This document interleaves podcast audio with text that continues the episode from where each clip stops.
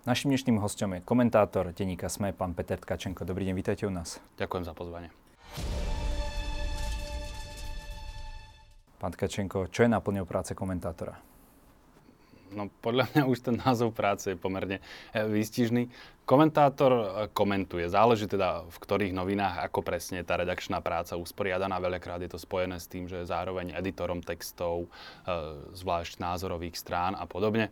Ale teda tou kľúčovou prácou, ktorú komentátor robí, to je, že komentuje, a ak to mám trochu rozmeniť, tak je, že pozoruje politiku, mys- rozmýšľa o nej a potom tie svoje myšlienky formuluje. To je v podstate to, čo robia aj bežní občania, keď sa to tak dá povedať. V zásade áno. V tomto ja si nemyslím, že by sme boli nejaký iný živočíšny druh. E, rozdiel je možno v tej, v tej ani nie že schopnosti, ale ambícii e, tvoriť si nejaký názor, k niečomu dospieť, tak nejak, že cieľovedome, nejakým úsilím. A potom e, to aj verejne formulovať a teda ísť samozrejme s kožou e, na trh a byť ochotný samozrejme si preto aj niečo vypočuť. Ja to vždy vnímam tak, že ten komentátor by mal byť taký ten, nazvime to, najmudrejší, že by mal vidieť tie správy a vidieť za tým tie rôzne siločiary, vedieť predvídať a dať do toho proste niečo, niečo viac, nejaké to svoje know-how. Ja by som vôbec nepovedal, že najmúdrejší. Samozrejme, že noviny chcú, aby ľudia, ktorí v ich mene v zásade formulujú nejaké názory, aby tak povediac vedeli trafiť do dverí, ale, ale slovo múdry je, je trochu také nadnesené, hej, že, že nie je to ako, ako by sme boli nejakí múdrci alebo niečo také. To nie. My sme väčšinou ľudia, ktorí sú politikou nejakým spôsobom fascinovaní, je, je proste veľmi intenzívne ju celý život, či už dlhší alebo kratší, sledujú. A samozrejme, to ste správne povedali, že aj tá schopnosť nejakým spôsobom to formulovať a oživiť je dôležitá. To znamená, že my by sme si mali aspoň všeličo pamätať, mali by sme samozrejme poznať tú politiku a, a formálne a neformálne zákonitosti. Napríklad by sa nemalo stávať, že niekto napríklad trepe dve na tri o, čo ja viem, úradníckej vláde bez toho, aby rozumel základným uh, ústavným procedúram a, a čo by to znamenalo, keby si napríklad prezident uh, robil, čo chcel. Takže toto by mal vedieť, formálne veci, aj tie menej formálne, to znamená, že čo je v politike vlastne predstaviteľné, takže by napríklad nemal ako v roku dvetisícšestnásť trepať o tom, že Andrej Danko pôjde teraz do koalície s Richardom Sulíkom a Igorom Matovičom, a ako sa e, sme videli pred e, šiestimi rokmi, ak dobre počítam. No a potom by mal byť schopný to nejakým spôsobom dať dohromady a to už je potom vec e, štýlu a žánru, a, ako to ten komentátor chce napísať, či chce byť e, aj vtipný, alebo chce byť ostrý, alebo kombináciu tohto. Ja sa napríklad snažím o oboje, samozrejme so striedavými úspechmi. Je to o tom, že vy máte aj nejaké také zákulisné informácie, ktoré sa bežne človek v správach nedozvie? Niekedy áno a niekedy nie, ale v zásade si myslím, že tie texty by mali plus mínus vyzerať rovnako aj bez tých zákulisných informácií. Mala by to byť hra na otvorenom ihrisku, aby bolo zrejmé, z akých faktov pri tvorbe toho názoru vychádzam. Lebo ja predkladám čitateľom nie nejakú analýzu, ale, alebo že fakty, že takto to je, akože by som im niečo, niečo objavoval, ale, ale na základe všeobecne dostupných faktov a informácií e, im vysvetľujem, prečo si o tom myslím toto. A podľa mňa to je najférovejšie vtedy, keď tí čitatelia zajedno majú E, rovnaký alebo veľmi podobný prístup k informáciám ako ja a potom keď aj rozumejú tomu, z akých pozícií vlastne prístupujem k tomu, lebo sme ro- rôzne hodnotovo orientovaní, či už je to ľavica, pravica, liberalizmus, konzervativizmus a podobne. A, a je dôležité podľa mňa, aby čitatelia boli o všetkom tomto, pokiaľ sa to rozumne dá, aby o tom boli informovaní a rozumeli napríklad aj mojim konfliktom záujmov, ktoré môžu existovať samozrejme. Vy sa vo vašom dnes už pravidelnom podcaste s Arpádom Soltészom častokrát zasmiete na tom, že, že vy ste tí zlí, zlí liberáli, akože v zmysle, že nie ste v skutočnosti až takí liberáli, ako si možno o vás niekto myslí, tak ako je to v skutočnosti práve s vami? No, na Slovensku je to veľmi náročné vôbec sa o tomto normálne rozprávať, pretože tu si označenie konzervatívec uzurpovali, ako to povedať, oni sa urazia, keď použijem to slovo kresťanisti, ale proste ľudia, ktorí vychádzajú z konfesného, z konfesných postojov. To znamená, že, že sú to zástancovia politického kresťanstva. Na to by sa azda neurazili. To môže, ale nemusí byť alebo súvisieť s konzervativizmom. To znamená, že ja teda z konfesných pozícií k tomu nepristupujem. A osobne ja sa považujem v zásade za konzervatívca v takomto hm, v občianskom prístupe k životu. E, to znamená, že ja si napríklad myslím, že človek by sa predovšetkým mal živiť svojou prácou, že rola štátu by mala byť v rozumnej miere obmedzená, respektíve v relatívne veľkej a, a argumentačné bremeno je na tom, ktorý chce e, štát rozširovať. A pokiaľ ide o tie hodnotové veci, ja by som vlastne každému doprial, nech si robí, čo chce, kým neubližuje ostatní. V tomto by som pre niekoho možno mohol byť liberál. Na druhú stranu, ja to ale vždy budem robiť vlastne takým tým nudným, vlastne konzervatívnym spôsobom, ako sa to robí dvetisíc rokov. Hej, či už ide o, o prístup, teraz skúsim vymenovať také tie témy, ktoré sú akože relatívne živé. Hej. Ja zrejme nebudem fajčiť trávu, možno raz za dva roky, keď v nejakom povznesenom stave na chate mi ju niekto ponúkne, tak, tak trebárs, ale nebude to proste ako môj spôsob života. Podobne ja už zrejme nevstúpim do iného ako heterosexuálneho zväzku, ani so svojím homosexuálnym partnerom, ktorého, nebu- ktorého nebudem mať, si nikdy nebudem adoptovať dieťa. Všetky tieto veci budem robiť naozaj že konzervatívnym a tradi- tradičným spôsobom a A vlastne nie je celkom vnútorne rozumiem, ako sa to robí inak, ale doprajem ostatným, nech si to robia v zásade, ako chcú. Nerozumiem tomu celkom, že, že prečo ja by som im do toho mal kafrať. Tak teraz neviem, že, že čo je na tom, že kto si z toho vyberie liberálny alebo konzervatívny postoj. Čiže vo vzťahu k ostatným som liberál a vo vzťahu k sebe som konzervatívec. Je to zrejme aj nejakou takou nevyspelosťou možno našej demokracie, že si toto nevieme úplne nielenže zadefinovať, ale aj možno rešpektovať takéto tieto nuancy, že každý by to chcel vidieť, že ten je ultraliberál a ten je ultrakonzervatívec a aby, aby, aby tá rozlišovacia schopnosť nemusela byť nejaká veľká. To už asi zachádzame trochu ďaleko. Neviem, do akej miery to súvisí s vyspelosťou našej demokracie alebo s vyspelosťou e, skôr nás ako občanov, lebo metež pojmov, a, a to s tým podľa mňa do veľkej miery súvisí, že tu si ľudia proste že vymýšľajú výrazy, lepia ich e, kam chcú, hoci proste že vecne oni nesedia. Tie, tie výrazy niečo znamenajú. Napríklad teraz... Mm, Možno trochu odbočím, ale skúsim to na ilustráciu.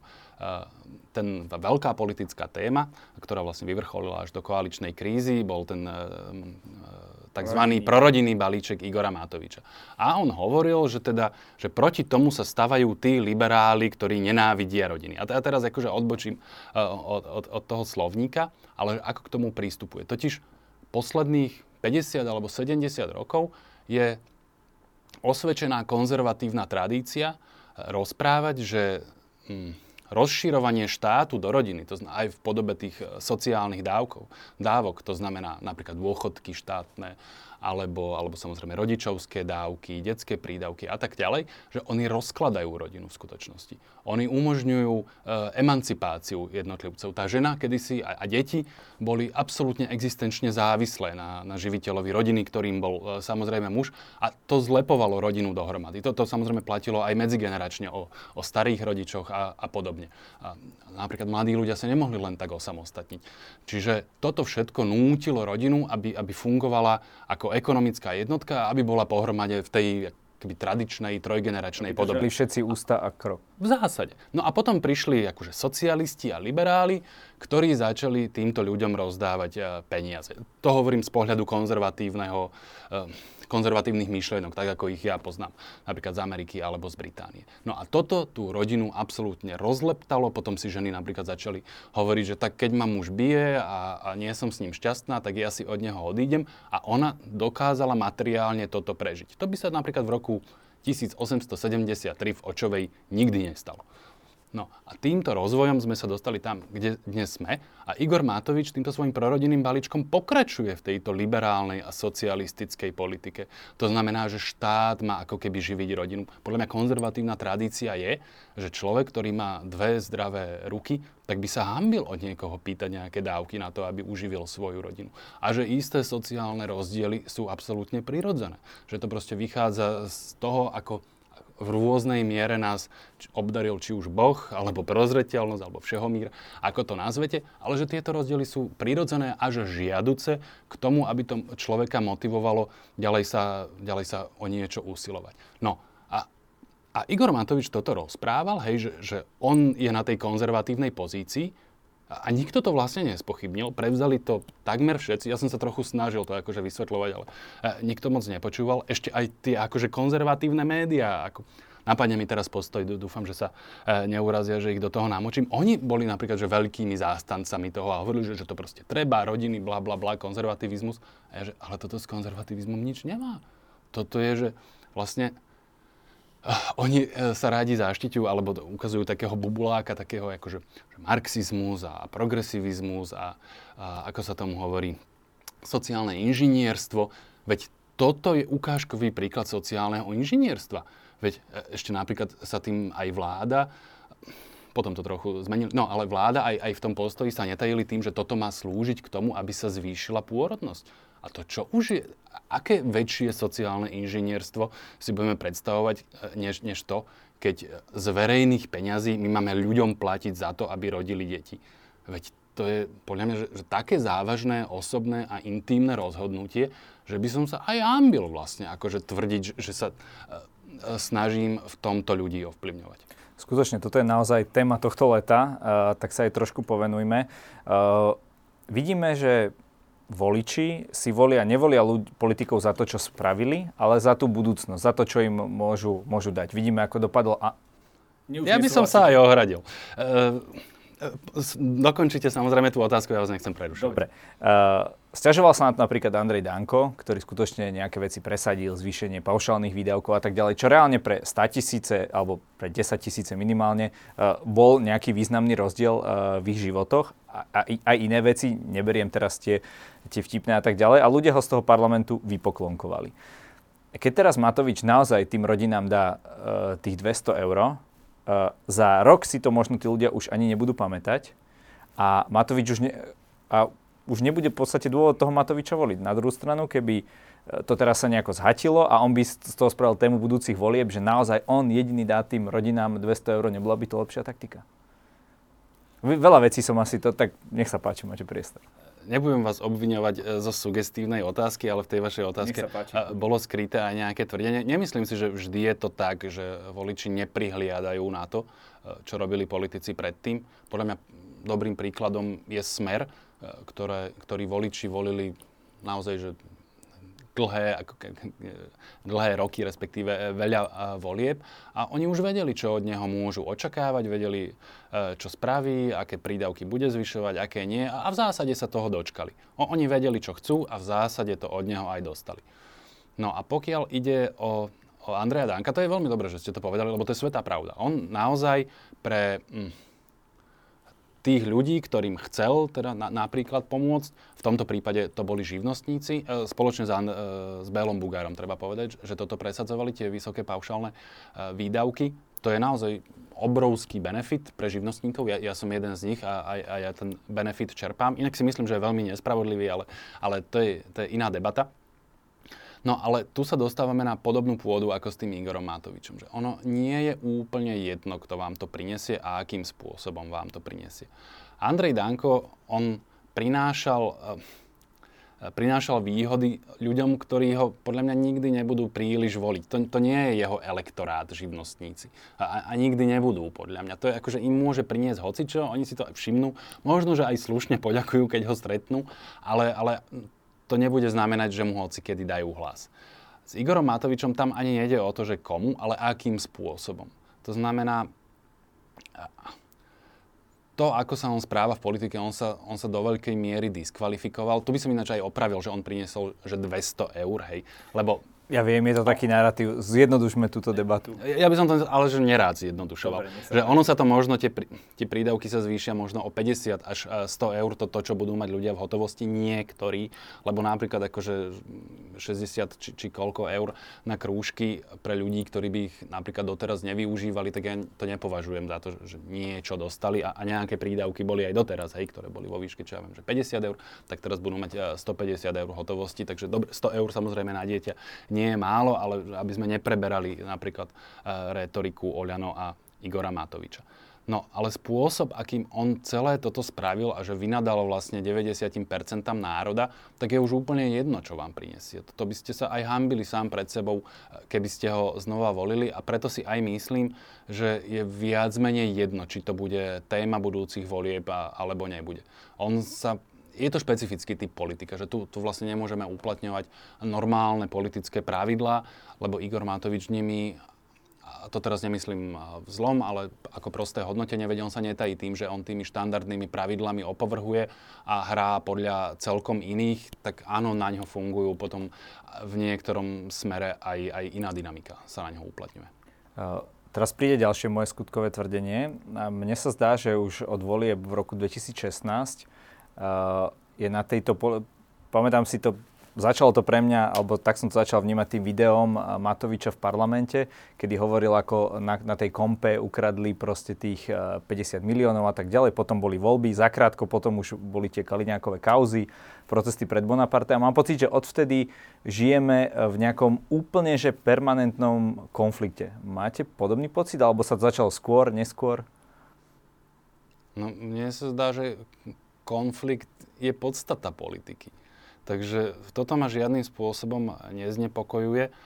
Totiž politiku sme vymysleli na to, aby ľudia artikulovali svoje požiadavky a svoju nespokojnosť a svoje očakávania a potom politici tento konflikt navzájom medzi sebou riešili. Zjednodušene povedané, aby sme sa netrieskali na uliciach žufankami po hlavách. No, čiže toto je v poriadku.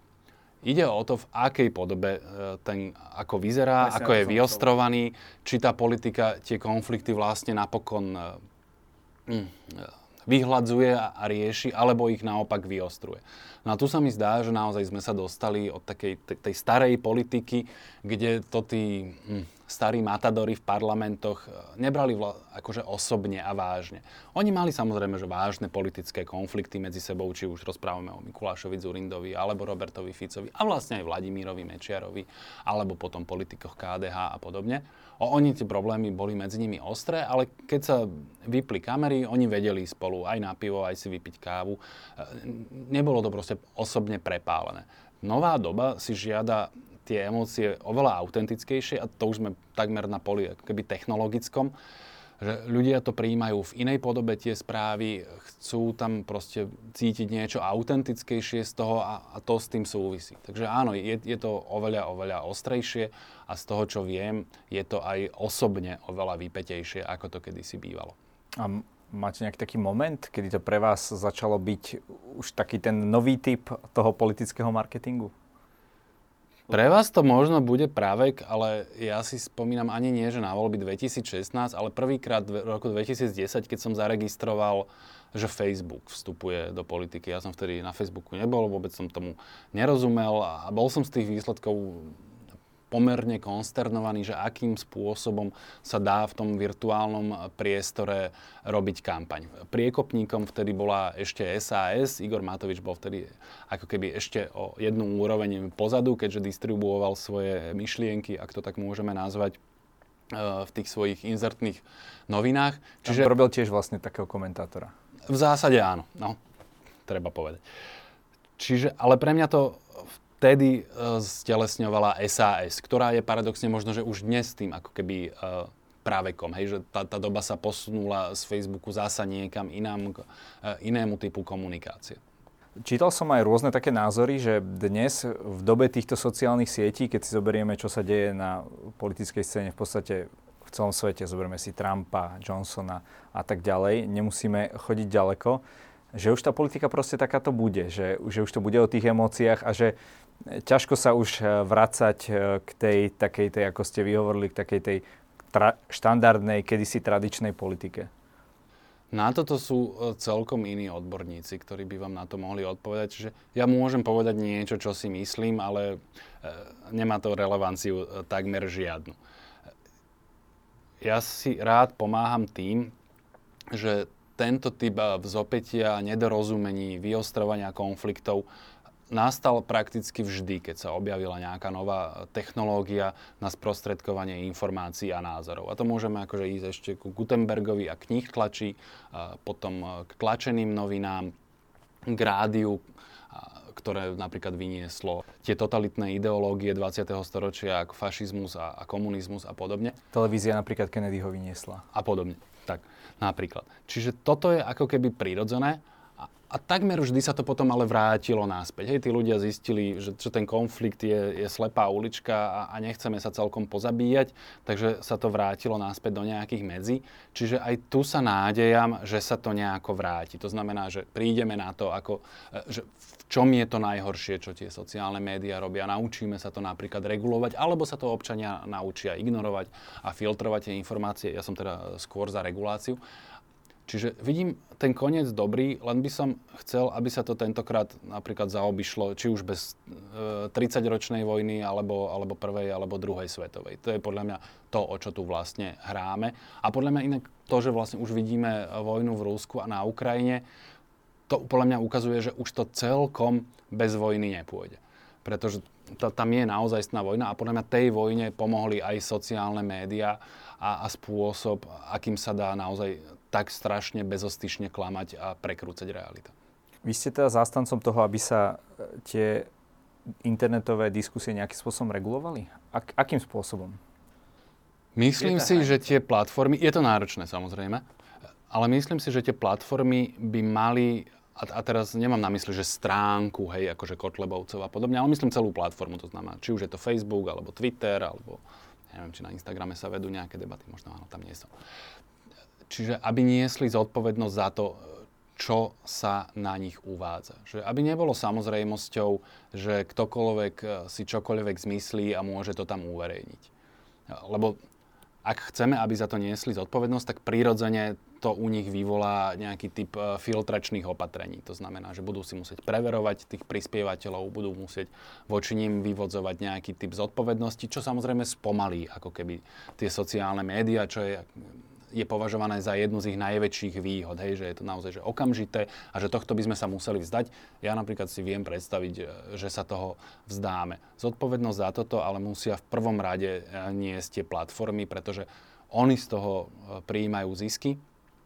Oni to sprostredkúvajú všetkým ostatným, to znamená, že musia za to niesť zodpovednosť. Ak za to nechcú niesť zodpovednosť, nech sa páči, môžeme ich vypnúť. To je skôr naopak, že práve vďaka tomu získavajú, že za to, že vám ukazujú takéto tieto emočne nabité príspevky, tak vás tam udržujú dlhšie a dlhšie. Ja tomu rozumiem, ale potom za to musia niesť zodpovednosť. A nech si to rozmyslia, že či napríklad tie pokuty a sankcie im stoja za výnosy z tých prepálených emočných vecí, respektíve tie sankcie by mali mať takú podobu, aby sa to jednoducho neoplatilo. Aby oni sa stali vlastne novými gatekeepermi. Pretože tá diskusia pred vlastne ešte tridsiatimi rokmi verejná bola moderovaná tzv. Gatekeepermi, to znamená tými strážcami priestoru.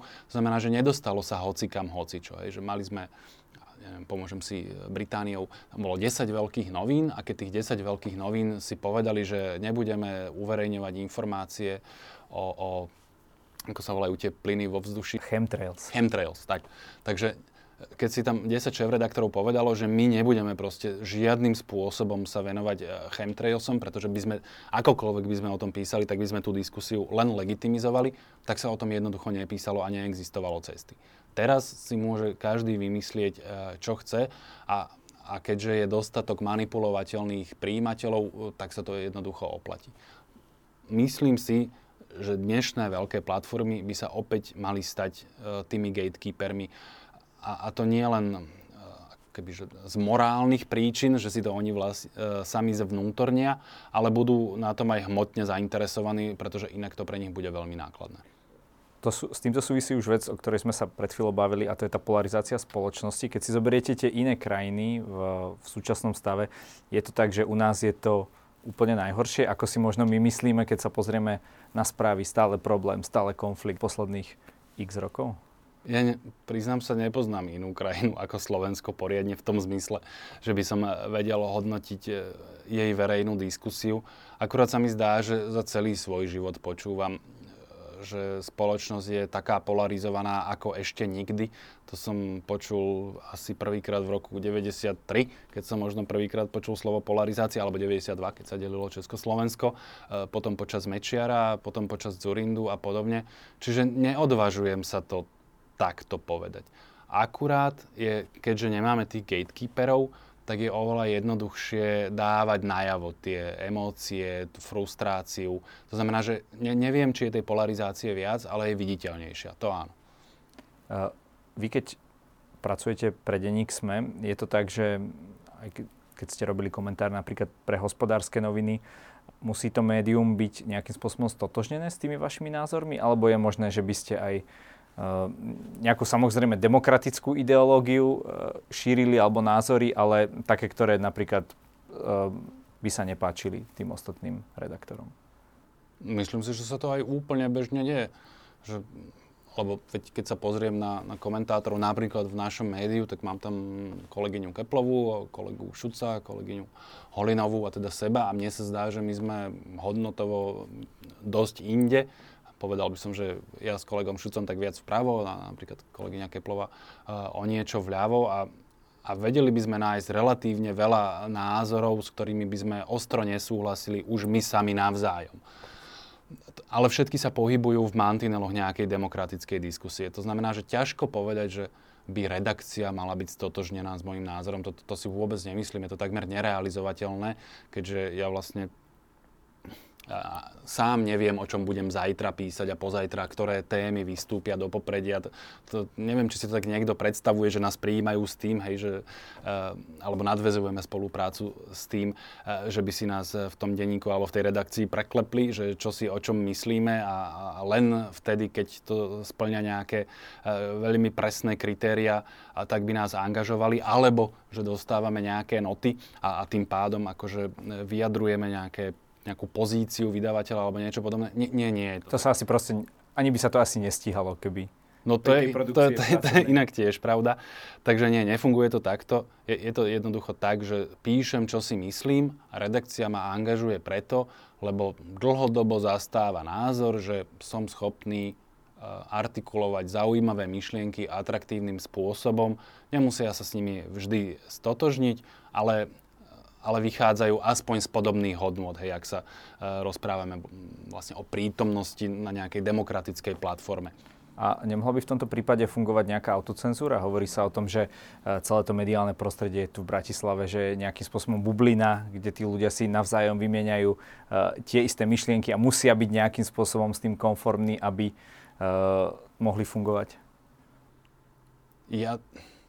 Priznám sa, že ja napríklad tento problém necítim, možno, že preto, že už som sa sám vnútorne zglajchšaltoval, tak povediac, ale ja to takto nevnímam naozaj. Mne sa zdá, že každý si môže napísať, čo chce, nikomu to nehrozí ani lynč, ani, ani nič podobné. Akože občas sa na seba krivo pozrieme, alebo, alebo si navzájom sa konfrontujeme s tými názormi, to je podľa mňa... Veď to patrí k veci, ale necítim, že by sme si tu nejak všetci mysleli to isté. Nejaký pracovný problém ste niekedy mali kvôli vo, vášmu komentáru? Ne, nespomínam si na nič také, popravde. Akože občas si samozrejme, tak ako v každej redakcii povieme, že vieš čo, toto možno, že už bolo také, že možno na hrane, že môžeš sa im vysmievať takým spôsobom, ale týmto už by si napríklad nemal a tak, ale, ale slovo problém by som asi nepoužil. Normálne diskutujeme o tom, že či sú zvolené vyjadrovacie prostriedky na mieste. Napríklad viem, že kolega Šuc raz používa v komentári slovo chumají a niekomu sa to nie vždy páči, ale je, je to jeho proste vyjadrovací, vyjadrovacia metóda. On je tým vlastne známy, že si trikrát neberie servítku pred ústa a podľa mňa to tam takto patrí. Uh, vy ste boli aktérom uh, takej, povedzme to, zaujímavej kauzy, ktorá sa odohrala uh, koncom minulého roka. Jednalo sa tam o to, že vy ste aktívni na Twitteri A celé to malo začať tým, že ste písali o tom, že či už niekto napísal, teraz to parafrázujem, hanopis na Simu Martausovú, alebo či to máte teda spraviť vy. Uh, takže prečo by vlastne mal niekto písať hanopis na Simu Martausovú? Lebo to je žart a hanopis je teda novinársky žáner. Takže toto akože nie je také, že, že to teraz niekoho nejak mu strašne ublížime a vyštveme ho zo spoločnosti. Sranda bola, že to teda túto akože kauzu e, najviac rozvírili, rozvírili kolegovia z Postoja, ktorí sú podľa mňa najaktívnejší v žánri hanopisu. Ja si pamätám, ako písali o Michalovi Hvoreckom ako nejakom historickom germanistovi a tak, čo chcelo by akože vtipné, a, ale zase zároveň primerane urážlivé voči nemu a tak. To je žáner hanopisu, ktorý má právo na existenciu, ale teda ja samozrejme nemám ambíciu e, písať hanopisy na hudobníkov. Jednoducho som tým chcel povedať, že sa mi e, nepáči e, hudba tej speváčky. Čo sa myslím, že smie, teda špeciálne, keď niekto vystupuje vo verejnosti, tak e, takisto ako niekedy zožne potlesk z nejakej strany, tak podľa mňa môže a, a má povinnosť zniesť aj občas nejaký piskot. Priletím do ohňa, ale bolo to, keď sa pridal uh, pán Ondřejíček, uh, teda váš kolega z, z denníka es em e. Keď tam napísal, že, parafrázujem opäť, že jej sa netreba smiať, že ona je kresťanka, že ako keby, že oni sú postihnutí, niečo také. Uh, toto bolo už niečo, čo v tej konverzácii bolo nejakým spôsobom zahranou? Ja by som toto nenapísal, ale ani som sa k tomu vlastne nejako nevyjadril. Viem, že potom Rado sa za to ospravedlnil. Ale v nejakom zmysle si to vlastne viem predstaviť.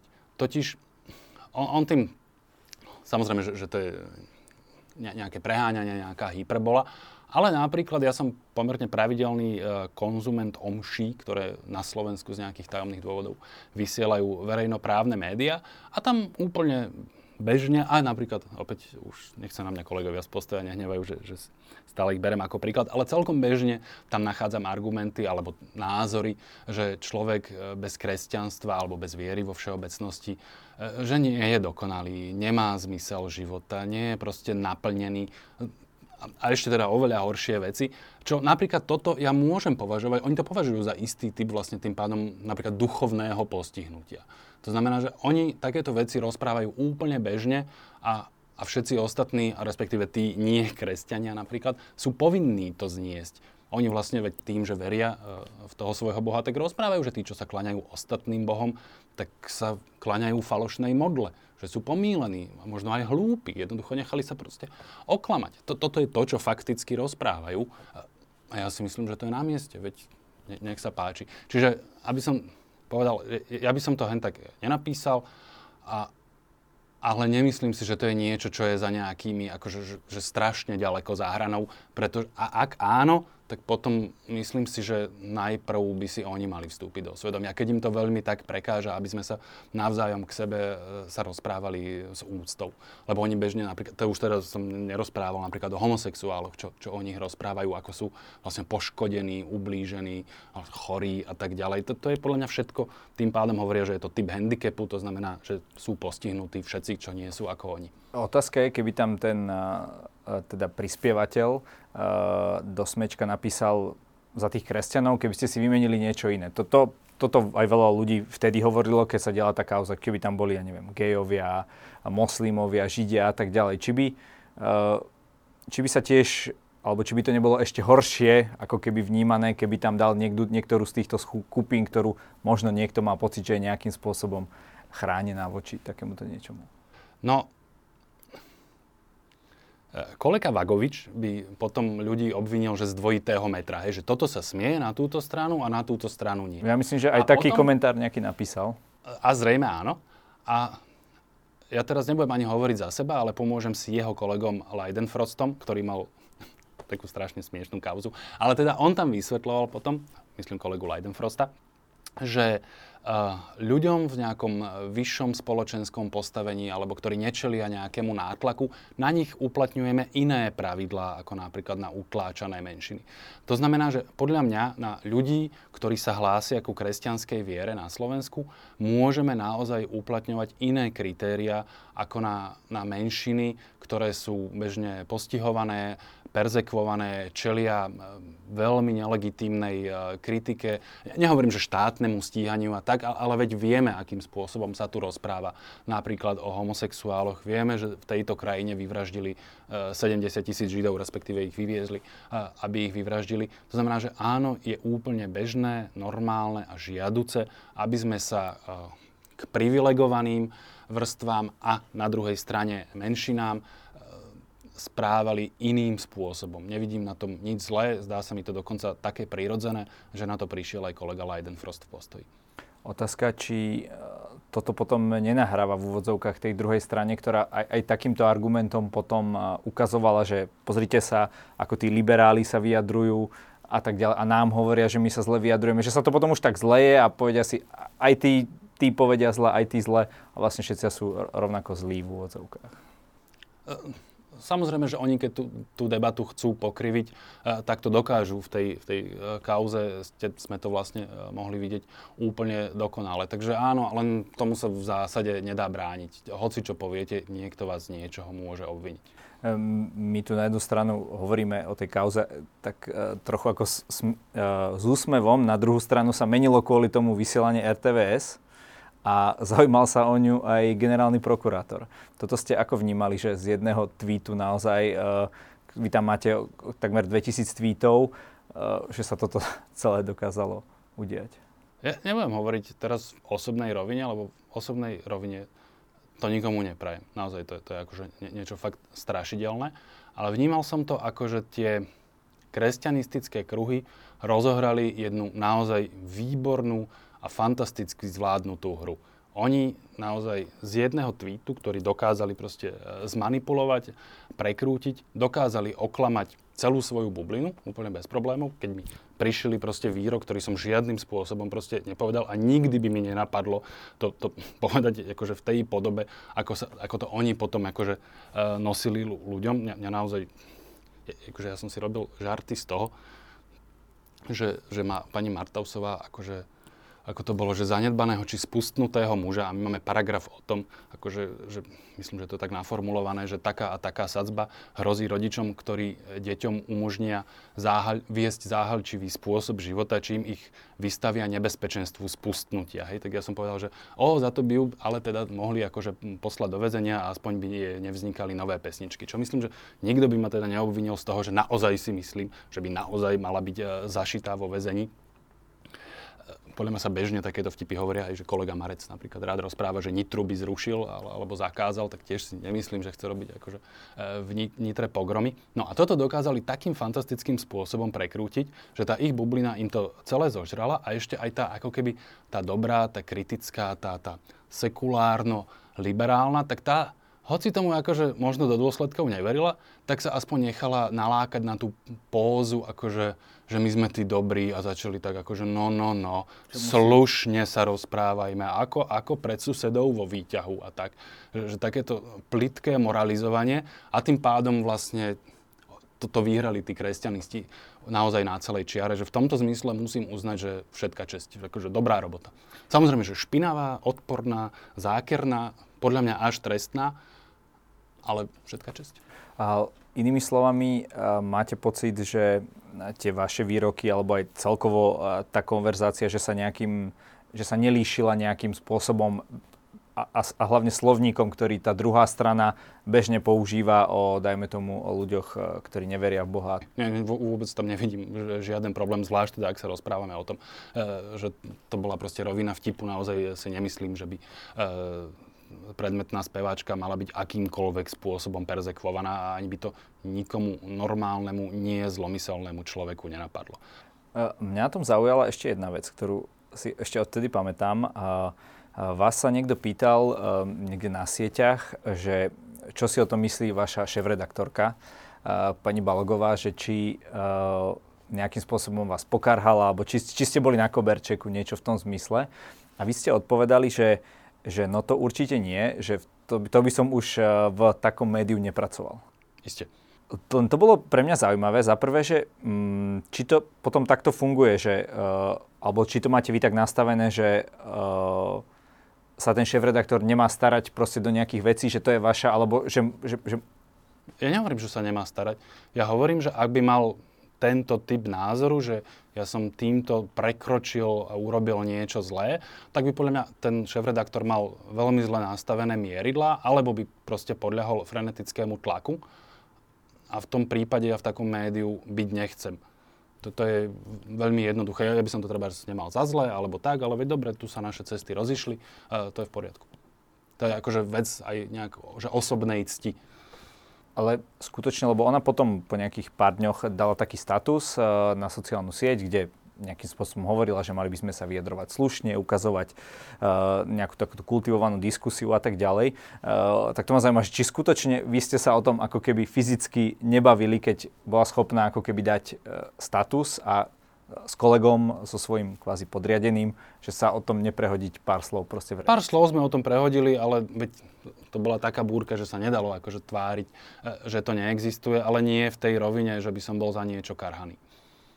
No, nechcem, aby to vyznelo, že vás káram alebo a tak ďalej, ale že uh, zobrali ste si z tohto niečo? Ako keby uh, naučilo vás to, to niečo v zmysle, že chováte sa teraz vďaka tomu inak, alebo len to beriete, že to využili, zneužili, ale to vaše, ten výrok a tak ďalej, celá tá vec, že bola úplne v poriadku? No, poučil som sa v tom zmysle, že sú schopní zneužiť naozaj úplne hocičo. Ja nebudem hodnotiť sám seba, že či som sa... Myslím, či si dávate viac pozor na to, čo, čo napíšete. Ja by som dúfal, že nie, ale je možné, že áno. Hej, nie všetko viete vedomé ovplyvniť. Takže neviem to posúdiť, to, to môžu, to nechám na iných. Vy ste pracovali vo viacerých médiách a, a súčasne aj v tlačovej agentúre štátnej a v tlačovej agentúre súkromnej. Veľa ľudí častokrát nerozlišuje komentáre a spravodajstvo, berú to tak, že to samotné spravodajstvo, že je už nejakým spôsobom podfarbené uh, tou osobou autora. Vnímate to tiež takto? V agentúre by to tak byť nemalo, až by som povedal, že nesmie. Keď už to čítate v nejakých novinách, tam je pomerne bežné, že tie noviny vychádzajú z nejakých uh, hodnotových stanovísk, takže je to niekedy na tom spravodajstve vidieť, hej, že napríklad sú pravicovejšie alebo ľavicovejšie, takže iným spôsobom budú pristupovať napríklad k prostému informovaniu o zvyšovaniu daní, že môžete tam cítiť nejaký pozitívny alebo negatívny aspekt. Ešte, ja ale... si myslím, že to je ešte v zásade v poriadku. Horšie je, keď je to, keď je to skryté, keď sa tie fakty napríklad nesúvisiace nejakým spôsobom spájajú a tak.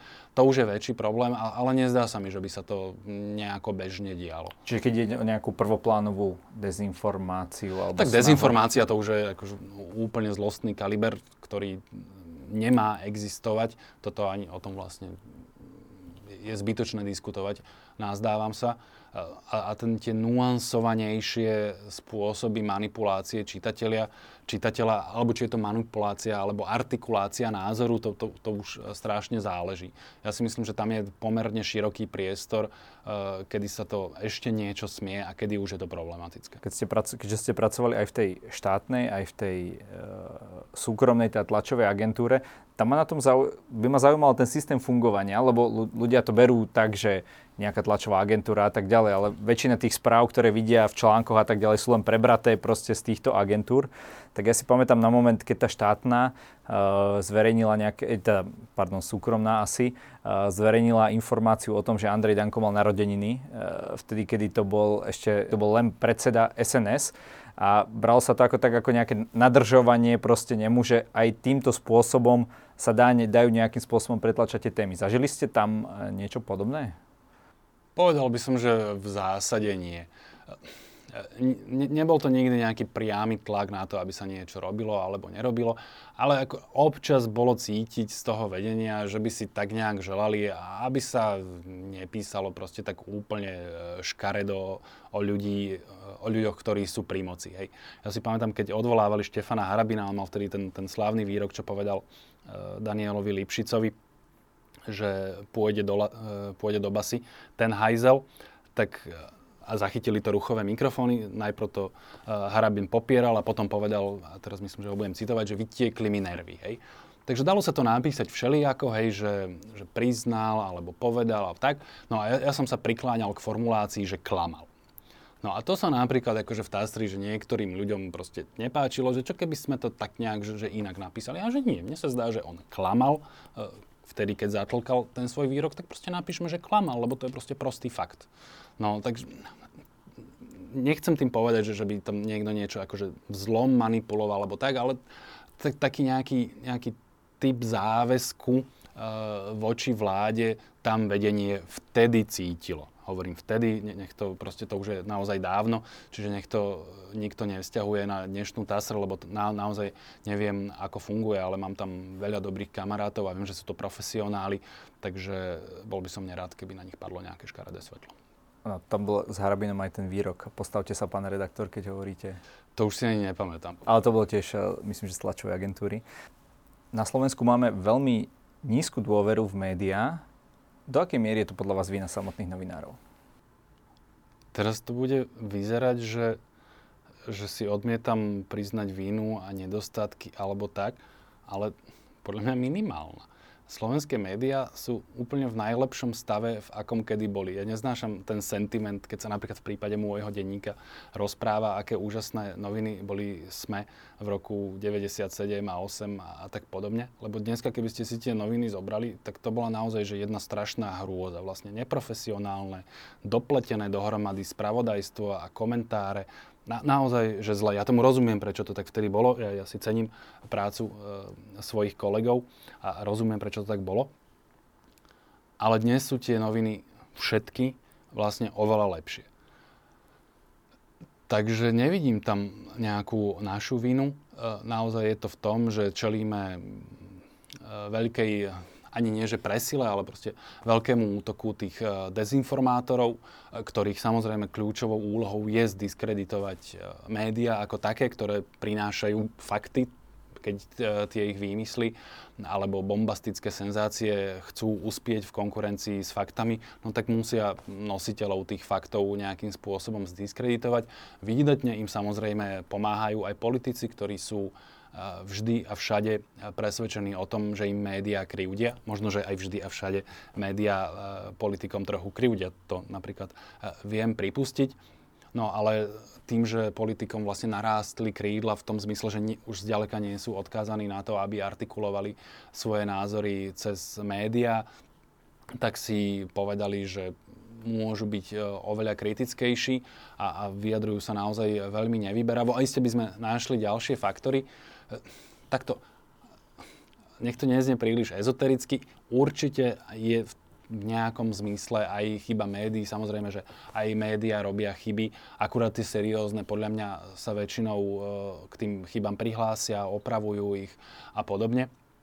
Ale nejaký typ chyby tam asi bude, ale nemyslím si, že, že to je nejaká, nejaký významný faktor. Máte pocit, že v minulosti e, politici menej útočili na médiá, respektíve, že to nemalo takú intenzitu, aby napríklad e, sa, ho to médium prestalo publikovať alebo prestalo sledovať jeho, jeho prácu?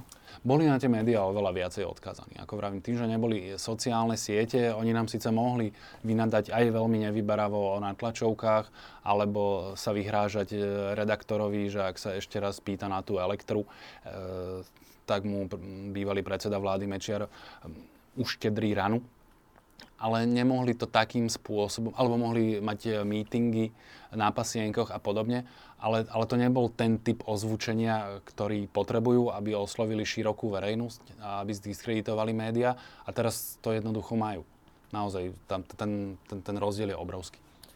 Keď človek číta komentátorov, alebo napríklad aj vás, tak naozaj viete skritizovať naozaj každého politika. Ka- každý politik e, robí nejaké chyby, aj objektívne, hej, a tak ďalej. No, a, ale ľudia majú pocit, že častokrát na Slovensku nie sú úplne vždy spokojní s politikou, možno ešte aj menej ako, ako aj v iných e, krajinách. Myslíte si, že toto sa niekedy zmení, že e, prídu, dajme tomu nejakí politici, ktorých budete môcť e, e, v komentári aj úprimne chváliť za ich činnosť? Keď je za čo, tak mne sa zdá, že ja sa naozaj snažím takmer nepremeškať príležitosť. aby som ich pochválil. Či už to boli akokoľvek polovičaté, ale nejaké reformy, ktoré schválila táto vláda, myslím si, že žiadna mi neušla, aby som ju za to nepochválil, alebo za splnenie nejakých míľnikov, čo sa týka plánu obnovy. Akože dá to robotu, ale človek občas niečo nájde, alebo aj vec, ktorá vlastne, ja ju nepovažujem osobne za prospešnú, ale rozumiem, prečo ju politicky bolo užitočné spraviť a ocením, že bola urobená remeselne dobre, hej, tak ako keď myslím, že Richard Sulík s Igorom Matovičom oznamovali, akým spôsobom dohodli zastropovanie cien elektriny. Vy ste toto nazvali výpalníctvom. Už si presne nepamätám, aký, aký slovník som použil, ale bola to naozaj taká tá ficovská správna politika, taká balíčkovská, že aha, tu nás sa na, proti vám, dobrí občania, spriahli temné trhové sily a ja vás pred nimi ochránim. Čo sa samozrejme dlhodobo nedá, nakoniec to niekto musí zaplatiť, ale rozumiem tomu, prečo to politici robia a, a naozaj som ocenil, e, tak povediac profesionálne, e, že to dokázali. No a ak sa pýtate, že či budeme mať na Slovensku niekedy takých, že naozaj lepších politikov ako dnes, no som si istý, že áno a dúfam, že to bude bez toho, aby sme museli teda absolvovať tú vojnu, o ktorej som hovoril. Lebo potom akože ono tak býva, že cez vojnu, alebo proste keď sa stane niečo strašne zlé, tak sa tí ľudia trochu spamätajú a poškrabú sa po hlave a začnú sa trochu obzerať, že a vlastne tí starí politici, ktorí to tu tak nerozhecovali, a aby tu nebola vojna, tak to možno nerobili až tak zle, hej. Takže vtedy sa proste zvyknú obrátiť na tých napríklad starých bardov, ktorí sú takí trochu nudní, trochu prešedivení, ale a, a robia takú tú nudnú politiku mierneho pokraku v medziach zákona. Či uspejú vo facebookovej dobe? Ja si myslím, že napokon áno, len hovorím, že dúfam, že sa to obíde bez vojny. Spomínali ste vojnu, stále máte časť rodiny uh, z otcovej strany na Ukrajine? No, tam je vlastne polovica rodiny, áno. Všetci sú zdraví, ak sa teda na to pýtate a, a v zásade v poriadku. Ako, ako vám hovoria o tej nálade, aká je tá nálada v tej krajine? Je to skutočne tak, že deväťdesiat percent Ukrajincov chce bojovať až do konca? Viete čo, ja sa o tomto vlastne s príbuznými nechcem rozprávať, takže že keď tak sa s nimi rozpráva otec alebo, alebo mama. Takže toto vlastne nemôžem povedať. Ja, ja som zvykol na Ukrajinu cestovať pomerne často, kým to bolo rozumné a lietali tam napríklad lietadla, ale teraz som tam vlastne od vojny nebol, takže veľmi ťažko sa mi to hodnotí. Čítam síce um, ukrajinské, z časti aj ruské médiá, ale vôbec by som sa neodvážoval povedať, že o tom niečo viem. To by som naozaj nechal na kolegov, ktorí sa odvážia chodiť do takýchto zón a majú to z prvej ruky. Ja by som naozaj si musel len vymýšľať. Ukrajina bola pred, aj pred vojnou známa ako krajina, ktorú čiastočne ovládali aj oligarchovia. Bola tam veľká korupcia.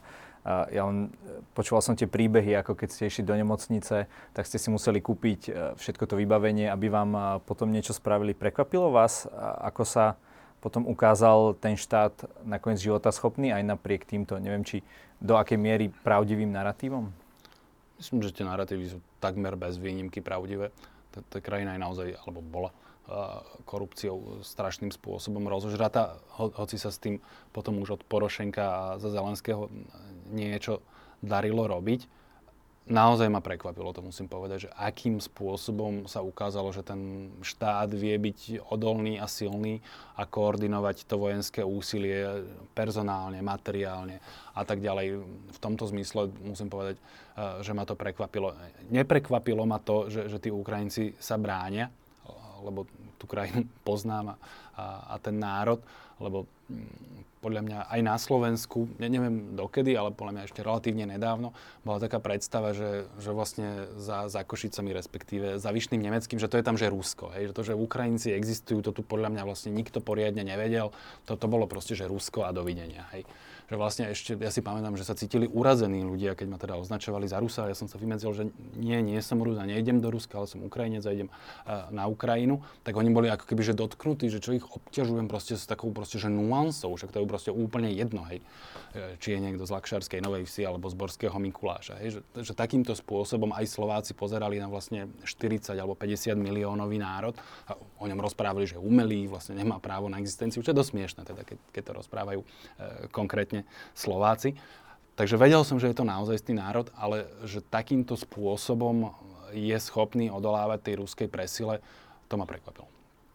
Príliš sa nečudujeme tomu, že e, človek, ktorý býva desi v Rusku, nejakej zemľanke, proste možno má jedno to rádio alebo nejakú, nejakú tú televíziu a tam do ňoho hustí sa tá propaganda dvadsaťštyri hodín, že, že ten verí a podporuje túto inváziu. Ale trošku ma prekvapuje, že možno aj štvrtina Slovákov stále hovorí, že problém je na strane Ameriky, že Rusko je vlastne v práve a tak ďalej. Čím si to vysvetľujete, že naozaj my, ktorí každý si môže otvoriť správy, noviny a tak ďalej, čím je to, že nie sme schopní unizono všetci toto odsúdiť?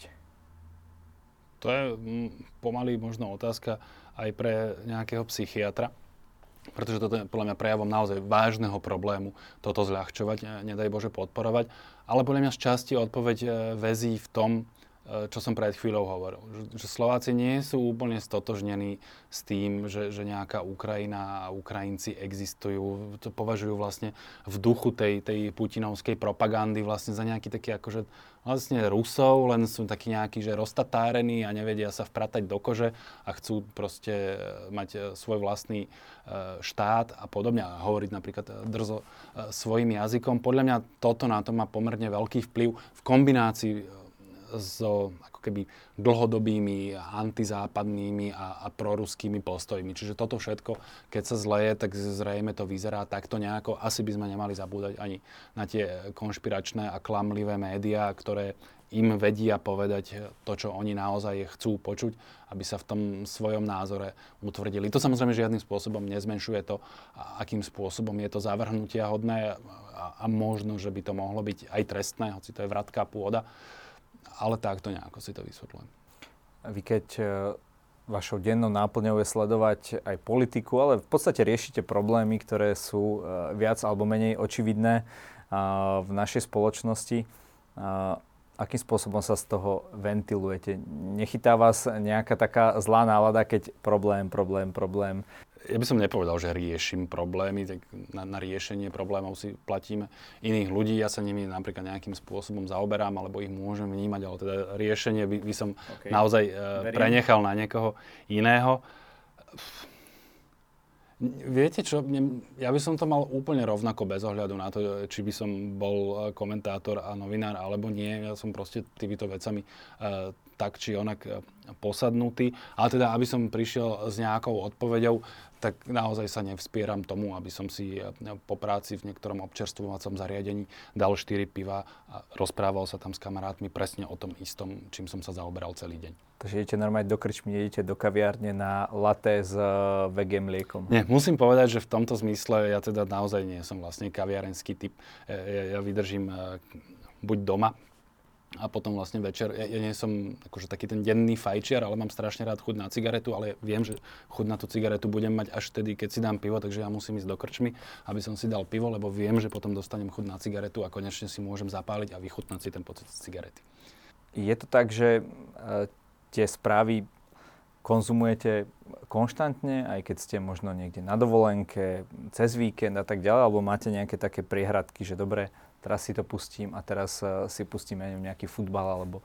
Mal som to v zásade, že som to konzumoval stále, ale myslím si, že v posledných mesiacoch sa mi to trochu zmenilo, odkedy sa mi narodila dcérka a, a chcem sa tak nejak akože viacej stať takým rodinným človekom, takže sa snažím teda, keď už uh, prídem z práce, tak sa tomu venujem oveľa menej a teda infantilným spôsobom diskutujem so svojou dcérou. Aha, takže toto je ten uh, re- relax? V zásade áno, teraz to platí. A koľko by vám vlastne... Uh, narodením dcery, okoľko by vám vlastne vstúpli príjmy? Vyrátali ste si to?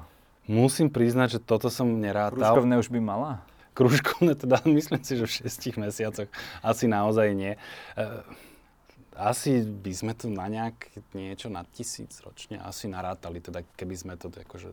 A možno keby sme to rátali tak, ako Igor Matovič veľmi chce, tak by sme to stopäťdesiat krát dvanásť, to je tisícosemsto, ak dobre počítam. Je to tak? To je skoro toľko, ako mi priniesol Andrej Danko. A napriek tomu teda nebudem voliť ani Andreja Danka a zrejme ani Igora Matoviča.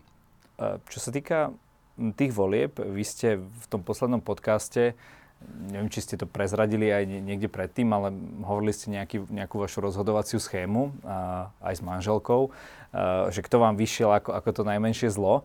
No a v tých minulých voľbách to bol Most-Híd. v roku dvetisícšestnásť Most-Híd a v tých tak, posledných... Tak, tak, v tých, tak, tak, takto som to myslel, v tých posledných a Za ľudí. Chcem sa spýtať, um, vám ako keby, ono veľmi ľahké je kritizovať uh, akékoľvek rozhodnutie a tak ďalej, ale uh, nesvietilo vám tam nejaké to červené svetlo, že ten Bugár chce ísť s tým Ficom, že nevie sa uh, voči tomu nejakým spôsobom jasne vymedziť? Nie, lebo ja som s tým rátal. Mne sa to zdalo, že úplne zjavné. Ja som si aj ináč uh, odložil t- taký screenshot od, uh, myslím, Ľubomír Galko to napísal uh, po nejakom zase ďalšom rozhovore s Bélom Bugárom, kde hovoril, že Béla Bugár to povedal úplne jasne, že je ochotný ísť po voľbách aj so Smerom, len aby ste vedeli tdddddd. A potom mu to nebránilo, Ľubomírovi Galkovi, napriek tomu, že povedal toto, že nám to Béla Bugár povedal úplne jasne, že po voľbách, keď tá vláda vznikla, tak Ľubomír Galko bol proste na tej barikáde s tými všetkými ostatnými, čo kričali, že zradca.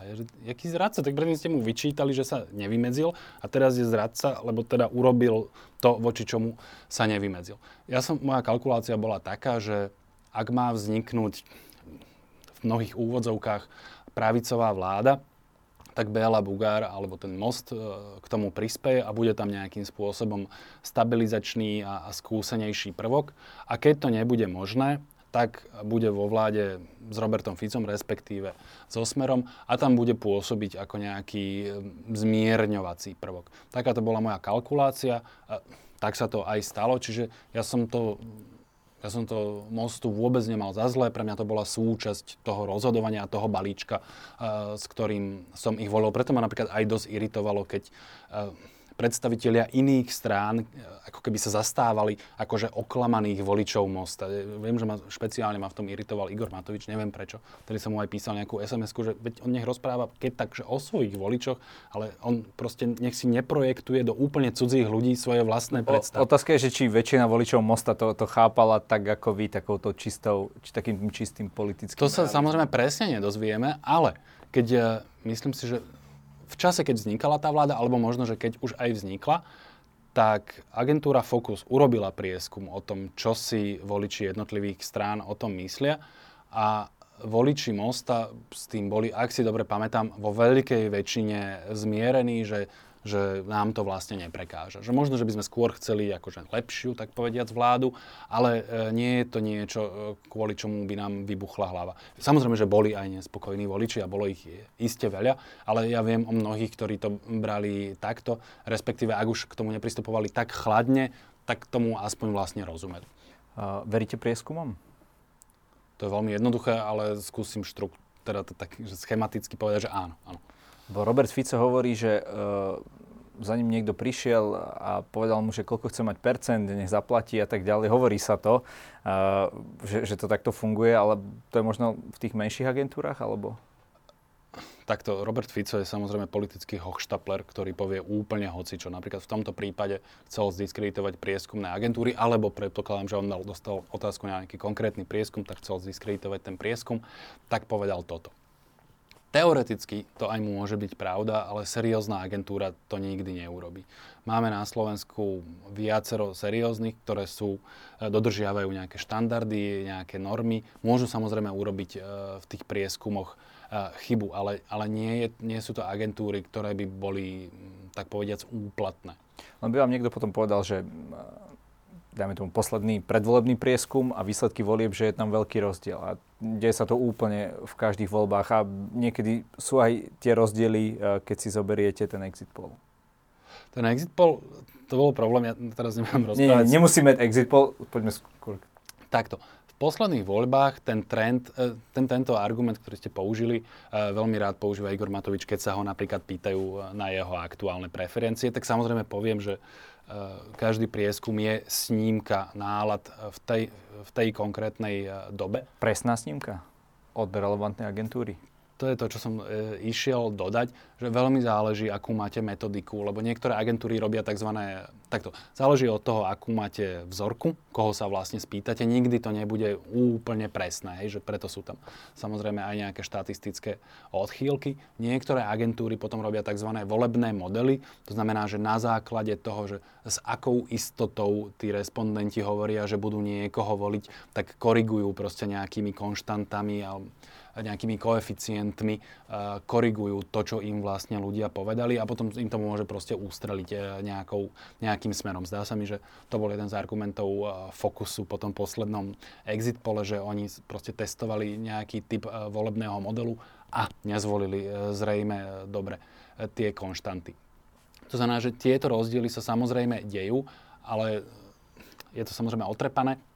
Treba sledovať jednoducho trendy. A napríklad, keď sa rozprávame o Igorovi Matovičovi, tak trend toho jeho nástupu bol úplne zrejmý a viditeľný. Neviem, či si pamätáte na tú iniciatívu päťdesiat dní, lebo bývalá vláda schválila podľa mňa škandalózny zákon, keď päťdesiat dní pred voľbami bolo zakázané zverejňovať prieskumy, tak vznikla taká iniciatíva, že si ľudia sa pozbierali na vlastný prieskum. Boli dva, ak si dobre pamätám, potom tie prieskumy, lebo sa nazbieralo veľa peňazí. Ja som bol jedným z nich, to znamená, že aj ja som dostal tie akože neverejné výsledky, lebo ono to samozrejme potom rýchlo vyšlo von. A napríklad ten priesk, tie prieskumy uh, veľmi dobre zachytili to, ten brutálny rast uh, OĽANO, ďalšiu stagnáciu alebo prepad e, Smeru a progresívneho Slovenska a podobne. Čiže e, na tých číslach bolo viditeľné, že v spoločnosti sa niečo veľmi výrazné a rýchlo deje a napríklad najviditeľnejším faktorom bol ten rast OĽaNO, ktorý sa prejavil potom aj vo voľbách. Ale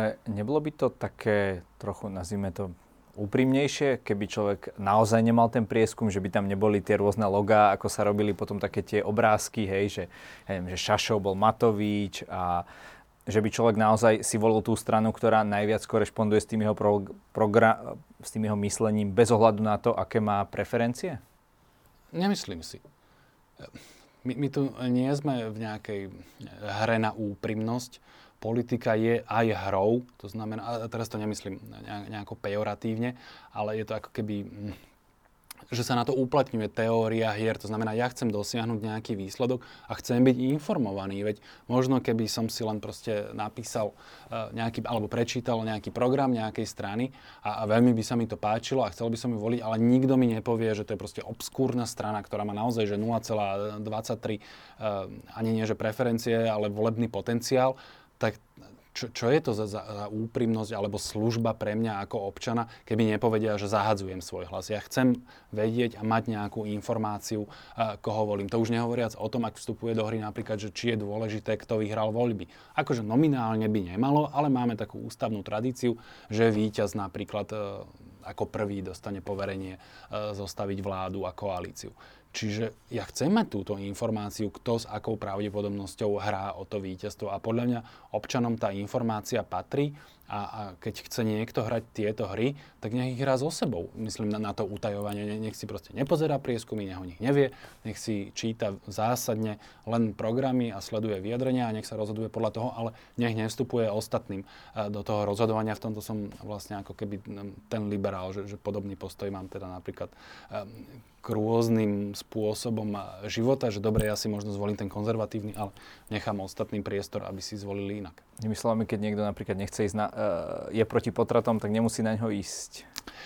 Či? Toto je, toto je zložitejší argument. Okay. Ja rozumiem tomu, prečo tí obhajcovia, teda obhajcovia zákazu potratov, čo hovoria, lebo keď výjdu z tej premisy, že ide o človeka a ide o vraždu, tak uh, potom samozrejme nie je kam ustúpiť. To, to nemôžete rozprávať, že uh, oni by potom povedali, že no tak to potom by si ani nezakazoval, že nájomných vrahov, hej, že tak keď si nechceš objednať nájomného vraha, tak si ho neobjednávaj, ale zase nezakazuj to ostatným, ty jeden liberál, hej.